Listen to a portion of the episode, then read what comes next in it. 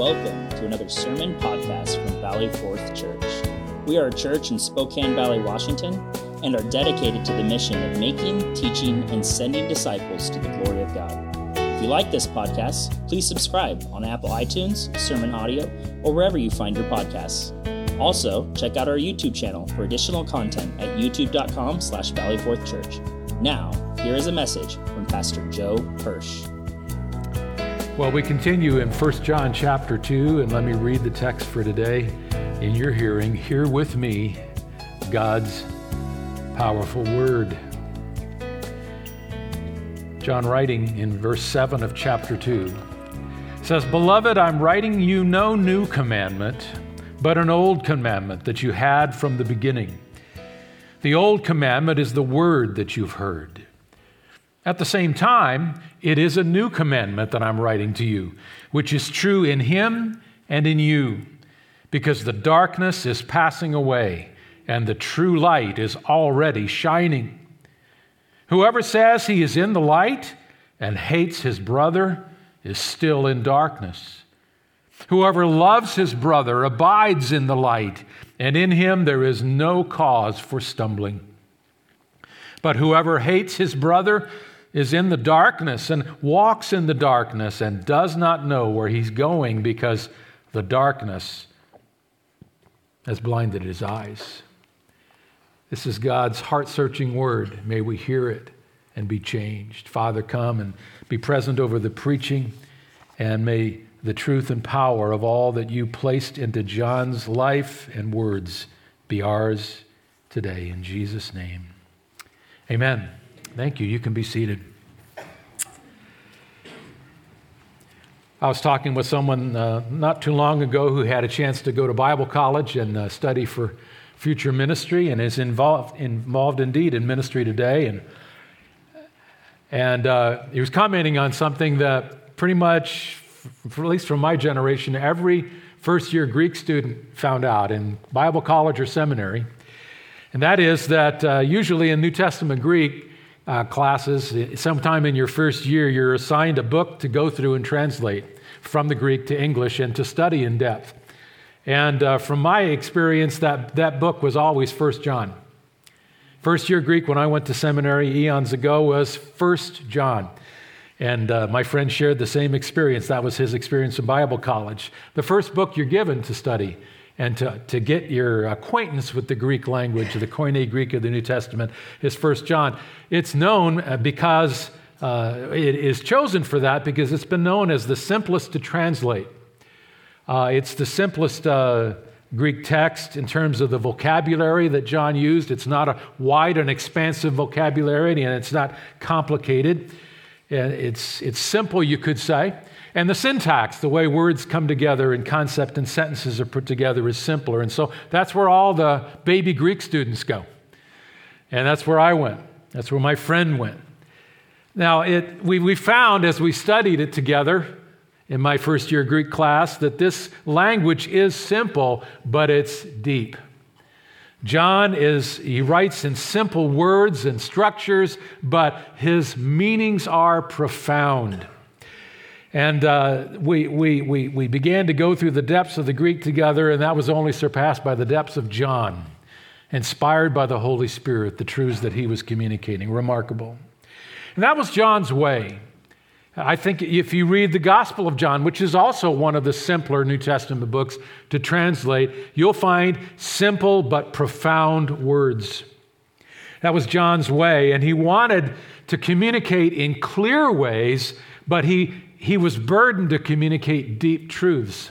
That's why I've told you already as we've gone into 1 John, now into the second chapter, that the word know, K N O W, is repeated dozens of times in this epistle because John wanted you to gain an understanding, to know that you know, as we talked about last week, some of these great truths about the true Christ and what it means to have a true walk with God. Because he was writing to, to, to churches that were immersed in all kinds of falsehood and false teaching and confusion.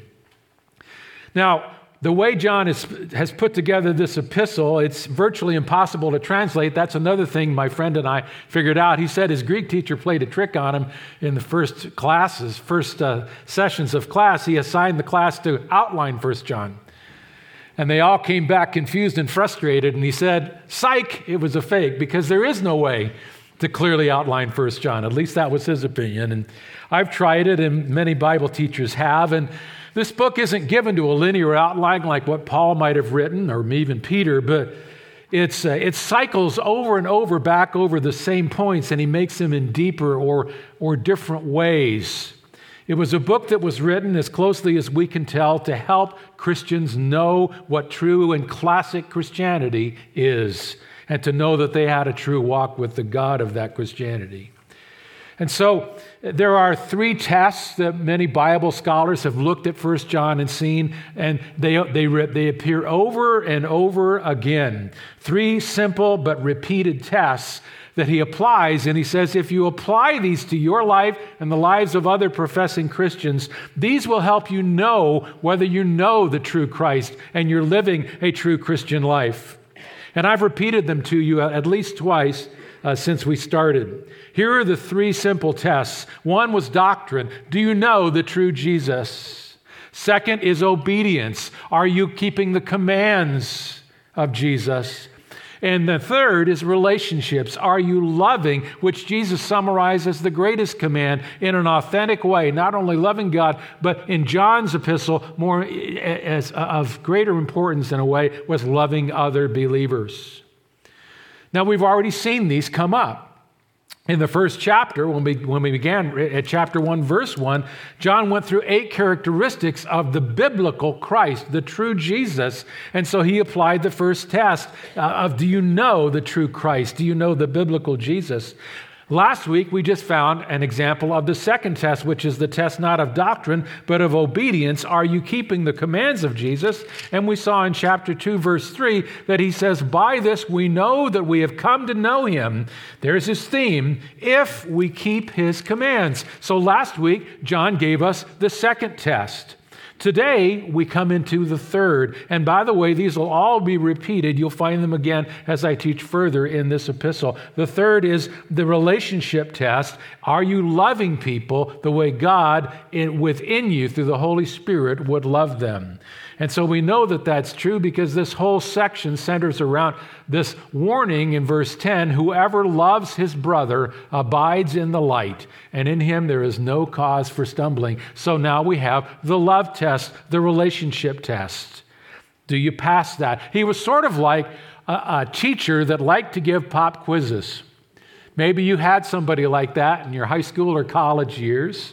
I had one that loved to do it, but he also was one of my favorite teachers because he would always review the material so heavily that you were pretty, pretty prepared even if you didn't do extra study. And he was fond of going through something and maybe you've had maybe you, have had somebody like this. He'd go through a section of the syllabus then he'd stop and look at the whole class and say you'll see this again. That was the key. That was the tip that in the quiz that'll land next week that's going to be a question.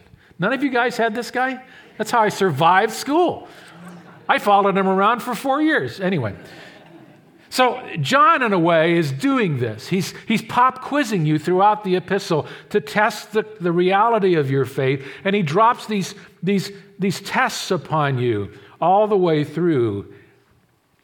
And so, uh, this is what John is doing. Now, the love test or the relationship test is it comes into view here in this section. Now, when we talk about love in our confused society, we need to identify a little bit clear, more clearly what kind of love he's talking about. Some of you have heard good Bible teachers know what I'm going to do next. I'm going to talk about the fact that, in, of course, in our English language, we have one word for love that covers everything from pizza to, to philosophy. But in Greek, they, of course, they had multiple words. It was the language of specificity, as one teacher told me once. In the Greek of the first century, that the, the Greek language that the church used and John wrote, there were four words for, for, that, that could be used alternatively to express different aspects or types of love. You've probably heard them. I'm just going to go over the, the, the most uh, familiar three. There was the word eros, which prim- primarily meant a physical love. We get our word erotic from it. That's not used here. There was the word phileo, and you've heard probably taught that we, uh, that means uh, uh, the kind of love that a friend has for a friend or a brother has for a brother. And you may know that Philadelphia, the church at Philadelphia in Revelation and our Philadelphia talks about, it's built off of that word brotherly love, the city of brotherly love, Philadelphia. Well, John doesn't use either of those two words throughout his epistle. He uses the third word that's, that's most, most well known, agape, is the Greek pronunciation. And that was a word that the secular society used, but the Christians took it and poured deeper significance into it. What did agape love mean when it was used? And John uses it here in this passage and throughout this letter. Agape love is a love that it's not like eros, which was physically and physically attracted and selfish, or phileo, which meant I love you because you stir these sentiments in me. I, I love you because I like you. Agape love is a love that's unselfish in nature. It's a love that gives and expects nothing in return. One author wrote, It's a love that says, I love you in spite of yourself. How about that one?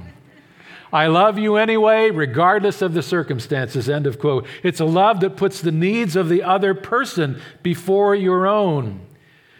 That's the love that is talked about with the word agape. That's the love, that's the word love in verse 10. And throughout this epistle, that's the only word John uses. So now you get an understanding. It is the love of commitment. It's not emotionally driven, it's not driven out of affection, it's not driven out of mutual like, even at times. It's driven out of obeying the command of God. Now, you'll also have to admit that uh, this is essentially a supernatural thing. And that, of course, is why it's a mark of classic Christianity, because you can only love this way when Jesus himself, the master of selfless love, loves others through you. And you'll find that that's one of his biggest points. So, John is going to apply the test to these believers. And uh, I'm going to give you five truths that'll help you pass the pop quiz basically what I'm going to do in this passage. From verse 7 through verse 11, there's five truths or five principles about biblical love. So let me walk through them together. And by the way, class, you'll see this again. because the Holy Spirit will test you again and again and again in circumstance, in relationship, or simply through the revelation of His Word, which He will do today. He will call you to see whether you're living out that biblical love. So, what's the first truth you need to know? Well, love is the oldest commandment. He begins in verse 7 Beloved, I'm writing you no new commandment, but an old commandment that you had from the beginning. Now, if you're, you're, you're reading ahead a little bit, and good students do that, You'll notice that we're going to come into a contradiction in verse 8 because he says, At the same time, it is a new commandment that I'm writing to you. And so you would ask John, Well, John, which is it? And he's going to answer you like I have from this platform many times. His answer would be yes. Which one is it? Is it old, an old commandment or a new commandment? The answer is yes. Now you're fully confused. Well, that's why you need to listen to the preaching, so stick with it. Now, the theme is love. Scholars have said it's only mentioned once, once in verse 10, but the whole context is pretty clear. He's revolving around that idea. He's building an argument that biblical love is the sign of a true Christian. Agape love, selfless love, is the sign of the true believer. So the question is what do we need to understand about it? And the first principle he gives us that it's the oldest commandment that God has given to his people. Now, he says it's an old commandment that you had from the beginning. What's he referring to? Where did they get it? Why should it be old and familiar to them? Well, many of his listeners, though not all, came from a Jewish background or were familiar with Jewish teaching. So I'm going to give you a twofold answer. How was this already an old commandment to these folks? Well, part one, they had heard it all their lives if they were Jewish. They had heard it all their lives if they were Jewish. In, back in Deuteronomy chapter 6 in your Bibles and verse 5 is the first saying or portion of the scriptures that a young Jewish boy or girl would learn.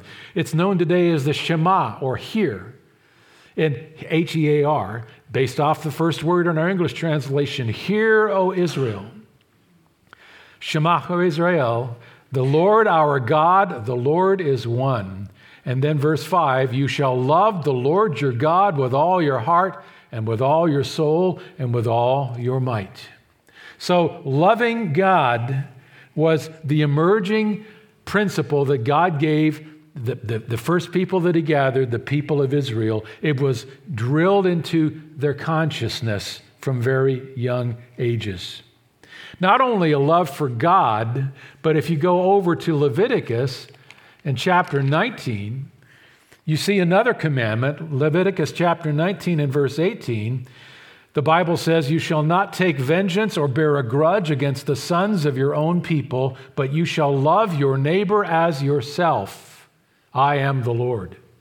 That's love according to the commandment of God loving your neighbor as yourself, unselfishly with devotion. And so you see that John is saying, back in the memory banks of their lives, particularly if they were Jewish, if you're Jewish, you've heard this all your lives. It's an old commandment. You know this to be true about the God that you, you claim to worship. But if they were not Jewish, but they were familiar with the teachings of Jesus and the church, here's the second part to my answer. How was it an old commandment? First part, they'd heard it all their lives if they were Jewish, but secondly, they had heard it often from the lips of Jesus. That's how the church was taught. Church was taught through oral tradition and the teaching of the apostles and the disciples, everything that Jesus had taught. And central to what Jesus had taught was the life of love. How do we know this? Matthew chapter 22 is just one example. In Matthew chapter 22, and begin at verse 35, Jesus is, is approached by a lawyer to, to challenge him. One of them, a lawyer, asked him a question to test him Teacher, which is the great commandment in the law? Now, that's a tough question to answer in a way because what they called the mitzvot, which was a collection of all the laws that they could possibly find in the, in the whole Old Testament, had 613 different laws. So that was a gotcha question. However, you answer that, you're slighting one of the 613. Well, Jesus answers him and says, You shall love the Lord your God with all your heart, with all your soul, with all your mind, Deuteronomy 6 5. This is the great and first commandment, and a second is like it. You shall love your neighbor as yourself. Jesus did something no teacher had ever done. He joined both of those together.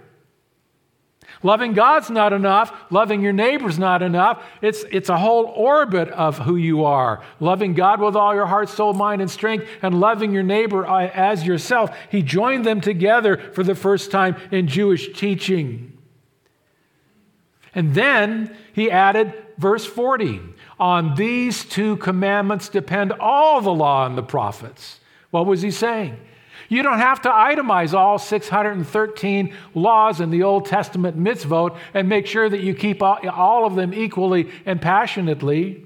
You don't have to become an expert like the Pharisees were. You just have to let these two commitments guide your life. And if you love the Lord with all your heart and soul and mind and strength and commit to love your neighbor as yourself, you know what you're automatically going to do? You're going to keep all those commandments, all those commandments.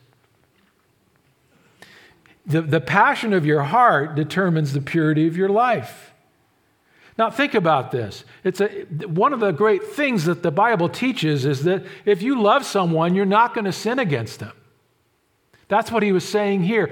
All, your, your love for relationship with God and, with, and toward other believers will determine how well you treat them and how, how, how passionately you'll keep God's commandments. I mean, if you go back to Exodus chapter 20 for a minute, and you, and, you, and you go to the heart of the mitzvah, which was the Ten Commandments.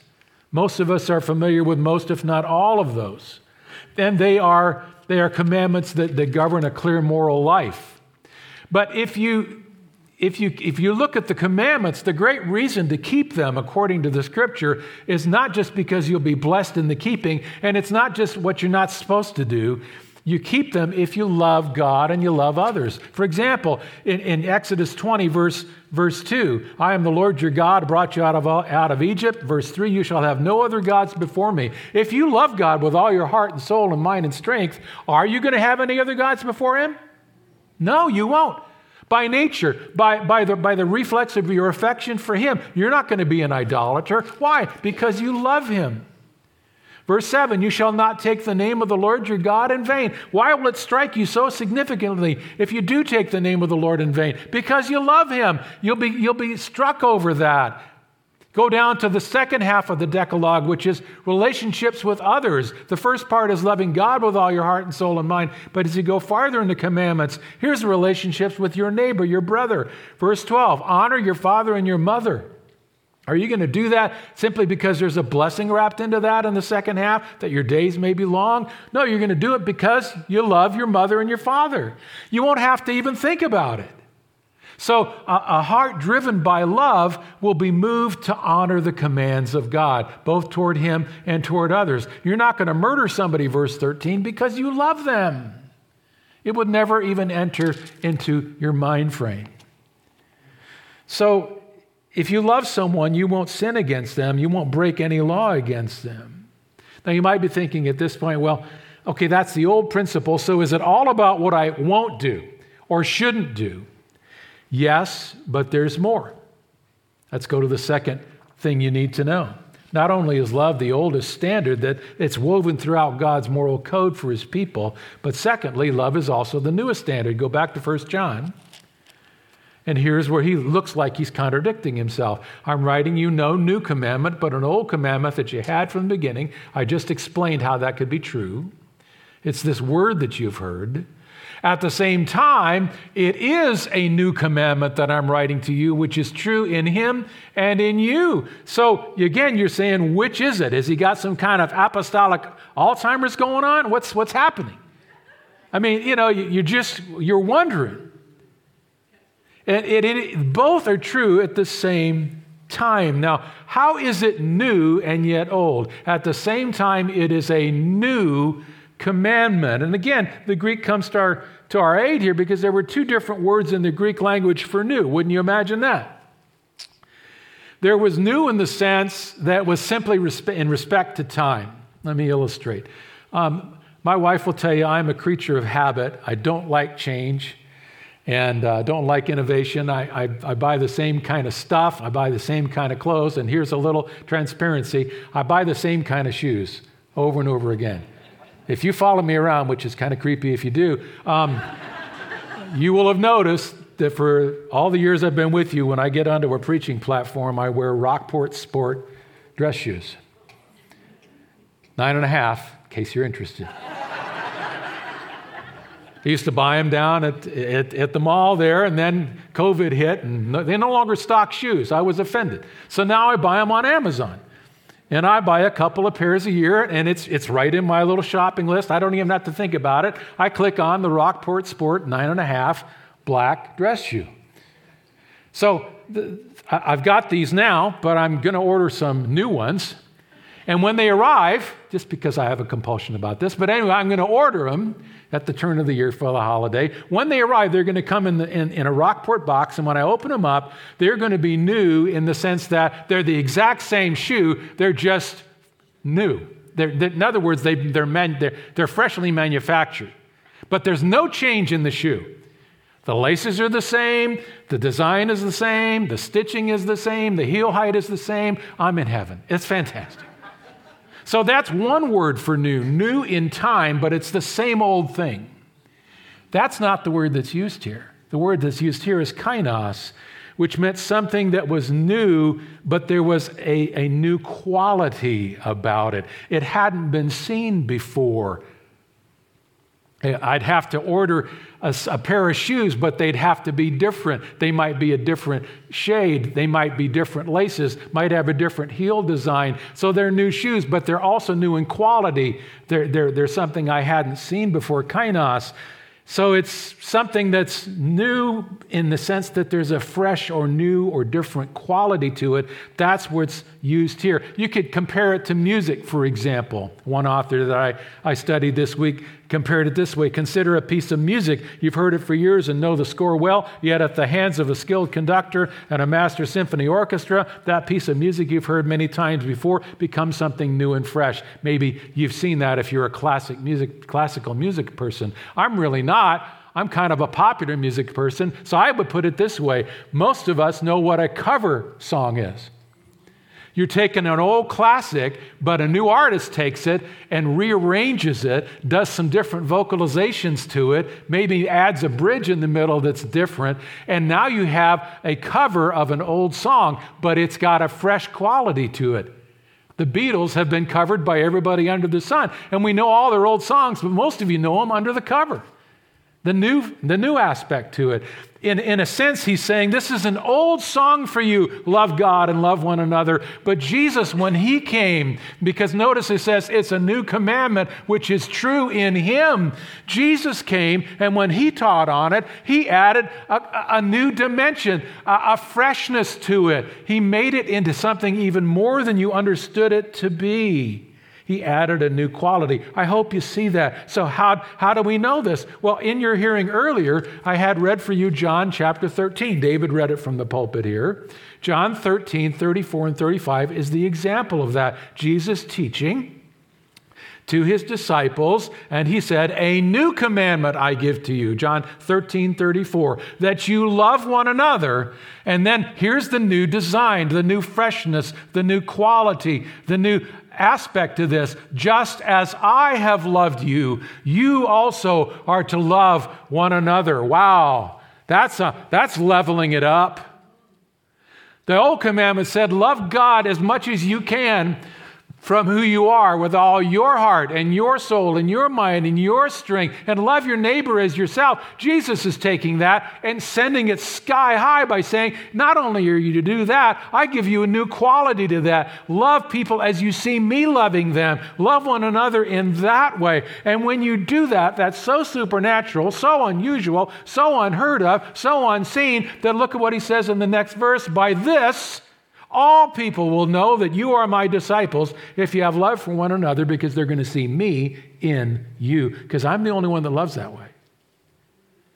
That took it to an entirely different level. That's why John says something new is true in him. He came and he he was the example of that. So it's not just what you don't do. Now he's calling you to, into what you need to do, and that's to love God as I love. Now the question then, of course, comes into your mind how did Jesus love? And my answer would be sacrificially. Sacrificially. No question about it. David Allen has written a wonderful commentary in 1 John, and, and he he took the concept and, and, and explored the idea of how Jesus loved. And his comment in this passage in 1 John, he says, in verse 8, the phrase in him means in Jesus.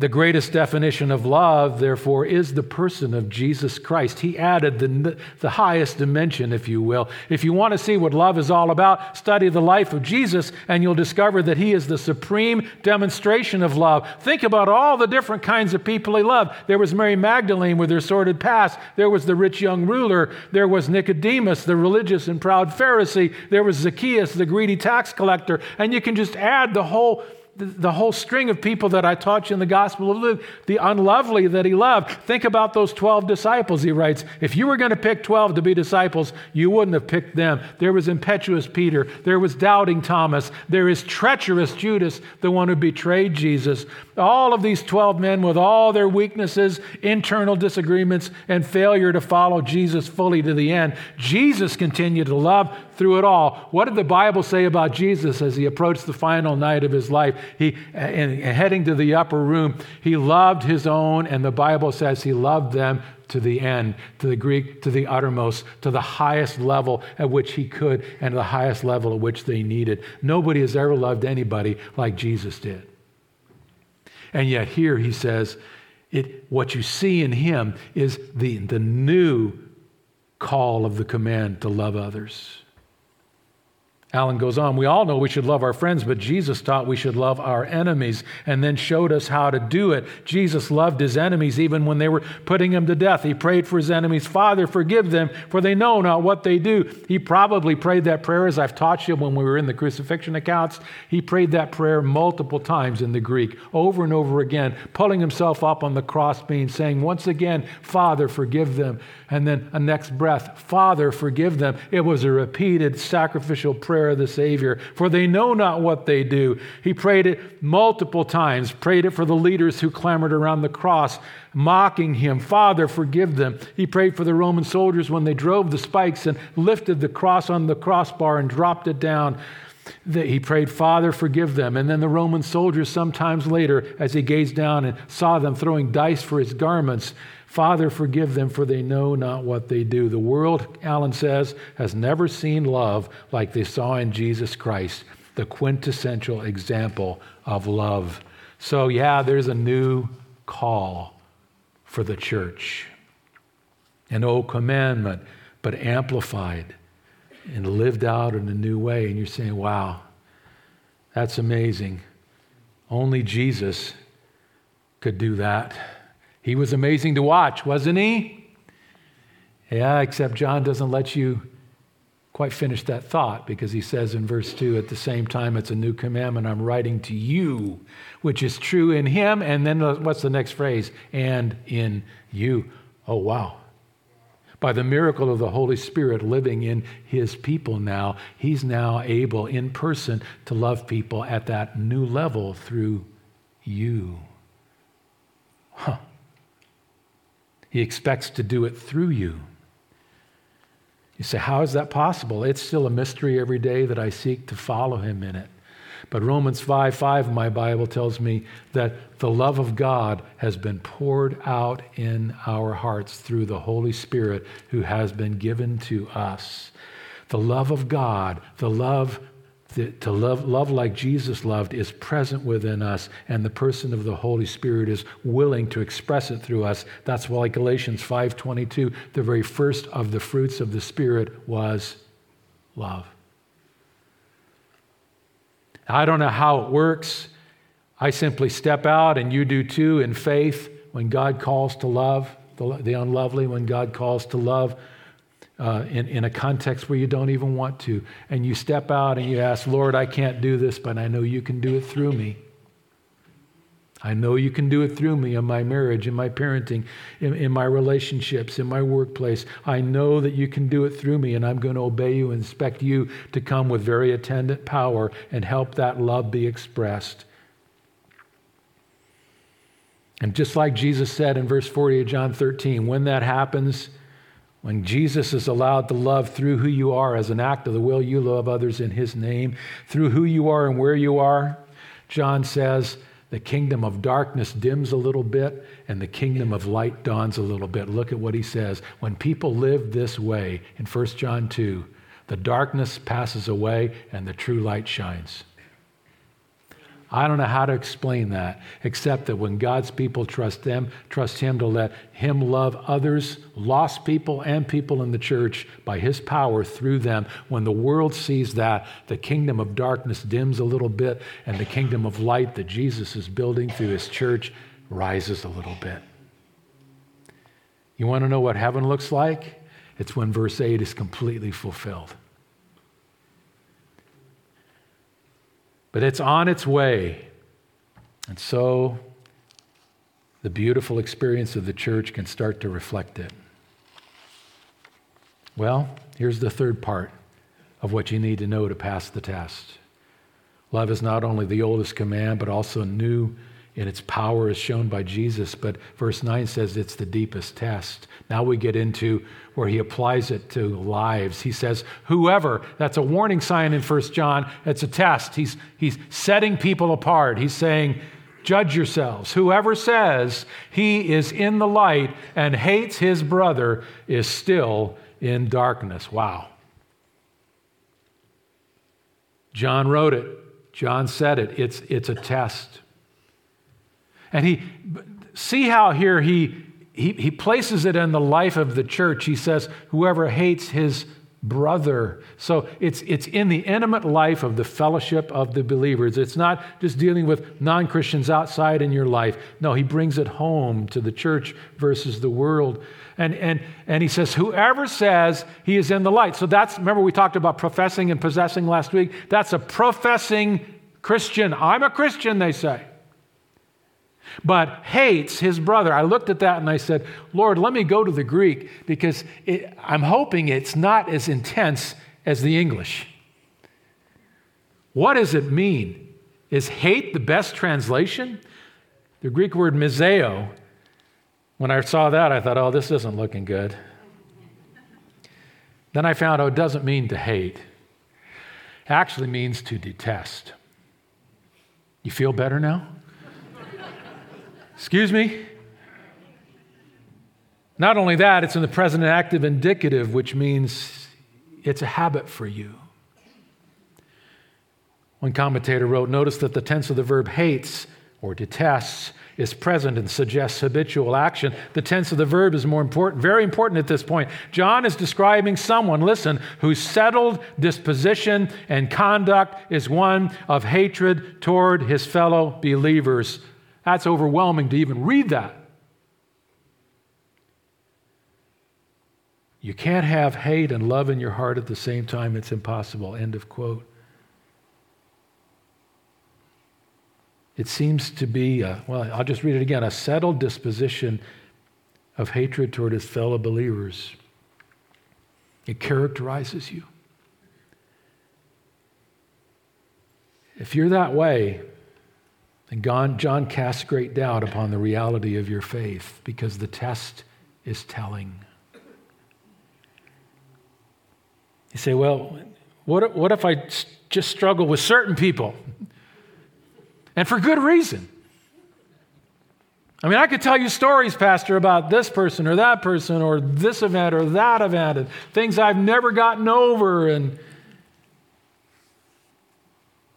well, I think William Barclay once said that though I don't trust his theology in every point, he was a good observer of how the terms would apply in much of the New Testament. He said this once Our brother cannot be disregarded, he is part of the landscape. The question is, how do we regard him? We may regard him as negligible or with contempt or as a nuisance or as an enemy or as a brother. And if he is a brother, his needs are our needs and his interests are our interests. He must be loved. And yet, John says if there's something different that characterizes you, ask serious questions. Verse 9 Whoever says he is in the light and hates his brother, look at the phrase, still in darkness. That disturbed me. Because you know what that's basically saying? I think to me, the way I read the English, it's, it's, it's stating he's never come out of the kingdom of darkness into the kingdom of light. He's fooling himself spiritually. He's not yet the Lord's, he's not born again. I researched that some more, and another commentator I looked at said this about this section it's troubling. Quote, John says, if you say you're in the light but hate your brother, and again, a settled lifestyle of hatred, you are actually still in darkness. The moral and spiritual atmosphere in your life is darkness. It is difficult, this author says, to determine exactly what John means by this statement, and I'll admit that. It could be that such a person has never truly been born again. Consistent hatred for people may evidence an unregenerate heart. In the subterranean streams of caves, for example, there are fish that have lived in darkness so long they no longer have eyes. I thought that was interesting. If you continually live in the darkness of hatred, your heart may be unregenerate. He says, it is also possible, John is referring to true believers who are failing in this area of love. You cannot say, I know Jesus and hate other Christians if hatred characterizes your life, and maybe that's a revealing word, characterizes then you are in the dark spiritually and are not living according to the light of the gospel. End of quote. Those are the two possibilities. But the language seems to strongly imply a false relationship with God. Again, somebody might come back and say, Well, you just don't understand it. Um, I find this really difficult to do, and I just don't like some people. I have reasons. Well, remember what I said about the definitions of the words? Which word did he use? He didn't use the word like. You won't find it in the entire five chapters. He didn't use it. He only used one word, agapao, to love as an act of the will, to love out of obedience to God. Let me read you again the definition of agape. Agape love is a love that is unselfish in nature, a love that gives and expects nothing in return. It is a love that says, I love you in spite of yourself. I love you anyway, regardless of the circumstances. It is a love that puts the needs of the other person before your own. End of quote.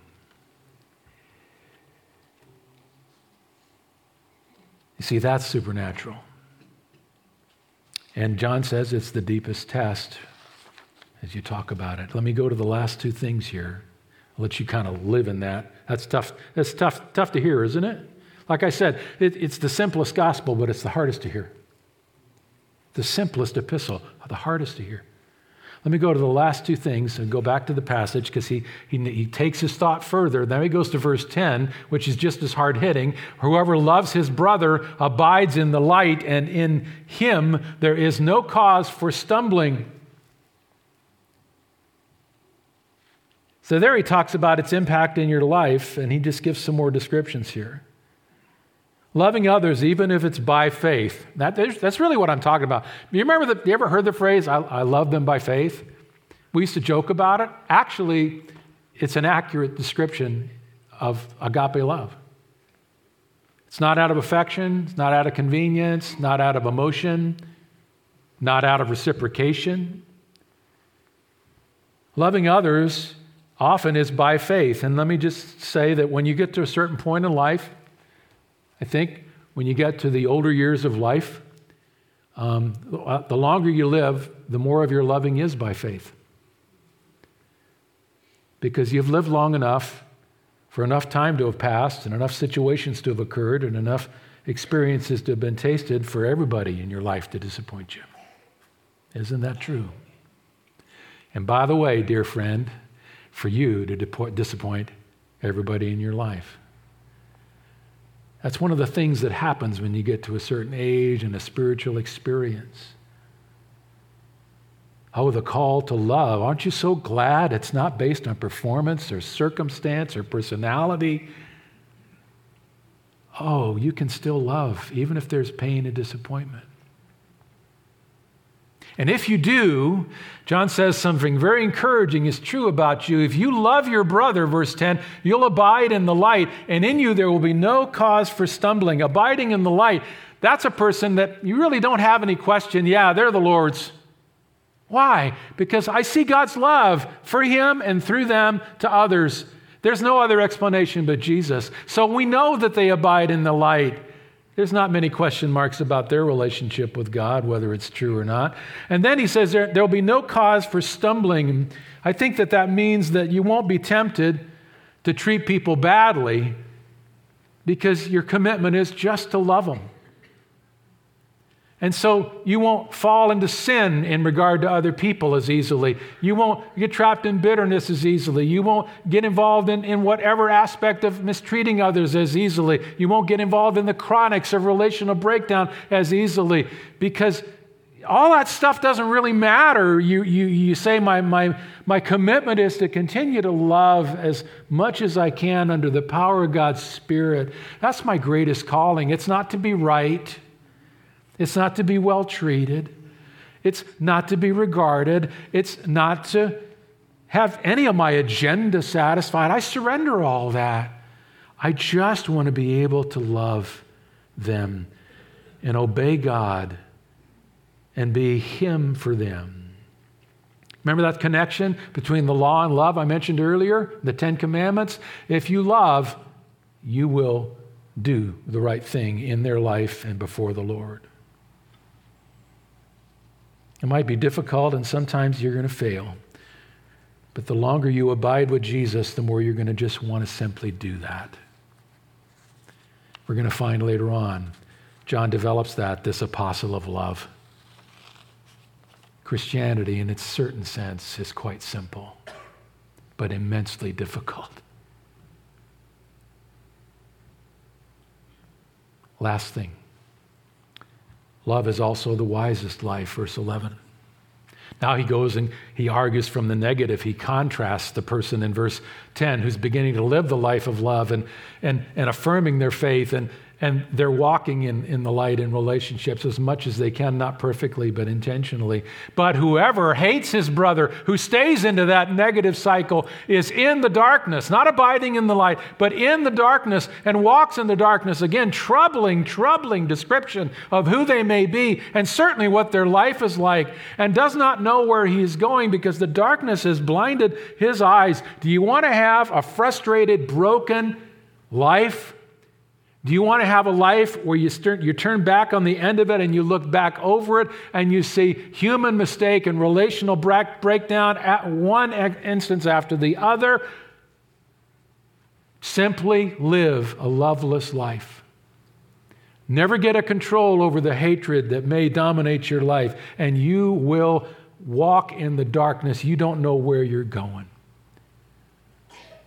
Loving others is the wisest life, if for no other reason that living a loveless life leads to tragedy. John says, Don't be this. Notice he says, Whoever, it can be true of any person professing Christ. Oh, it's, it's, it's a great searching test that he gives us. Hates in the perfect present active indicative again. It's that characteristic lifestyle, and it seems to be directed at everyone. You're in the darkness. And you can end up with a life that simply finishes as a tragedy. Daniel Akin, in his commentary, sums up verse 11. He says, Verse 11 returns to those who are in darkness. He goes to the negative as he concludes. If you continually hate your brother, four things are true for you. First, you're in the darkness, which is spiritual death, he says. Second, you walk and live in darkness. Third, you do not know where you're going. And fourth, you're blind. In the darkness of spiritual death, there is the absence of love and the absence of God in our lives. And tragically, we don't even see it, having lived so long in the darkness. We're like blind men in a dark room who have no idea where they are or where they're going, it is a true tragedy. End of quote. The Epistle of 1 John, the easiest book in the Greek New Testament to read, but maybe the hardest book to hear. But hear it, we must.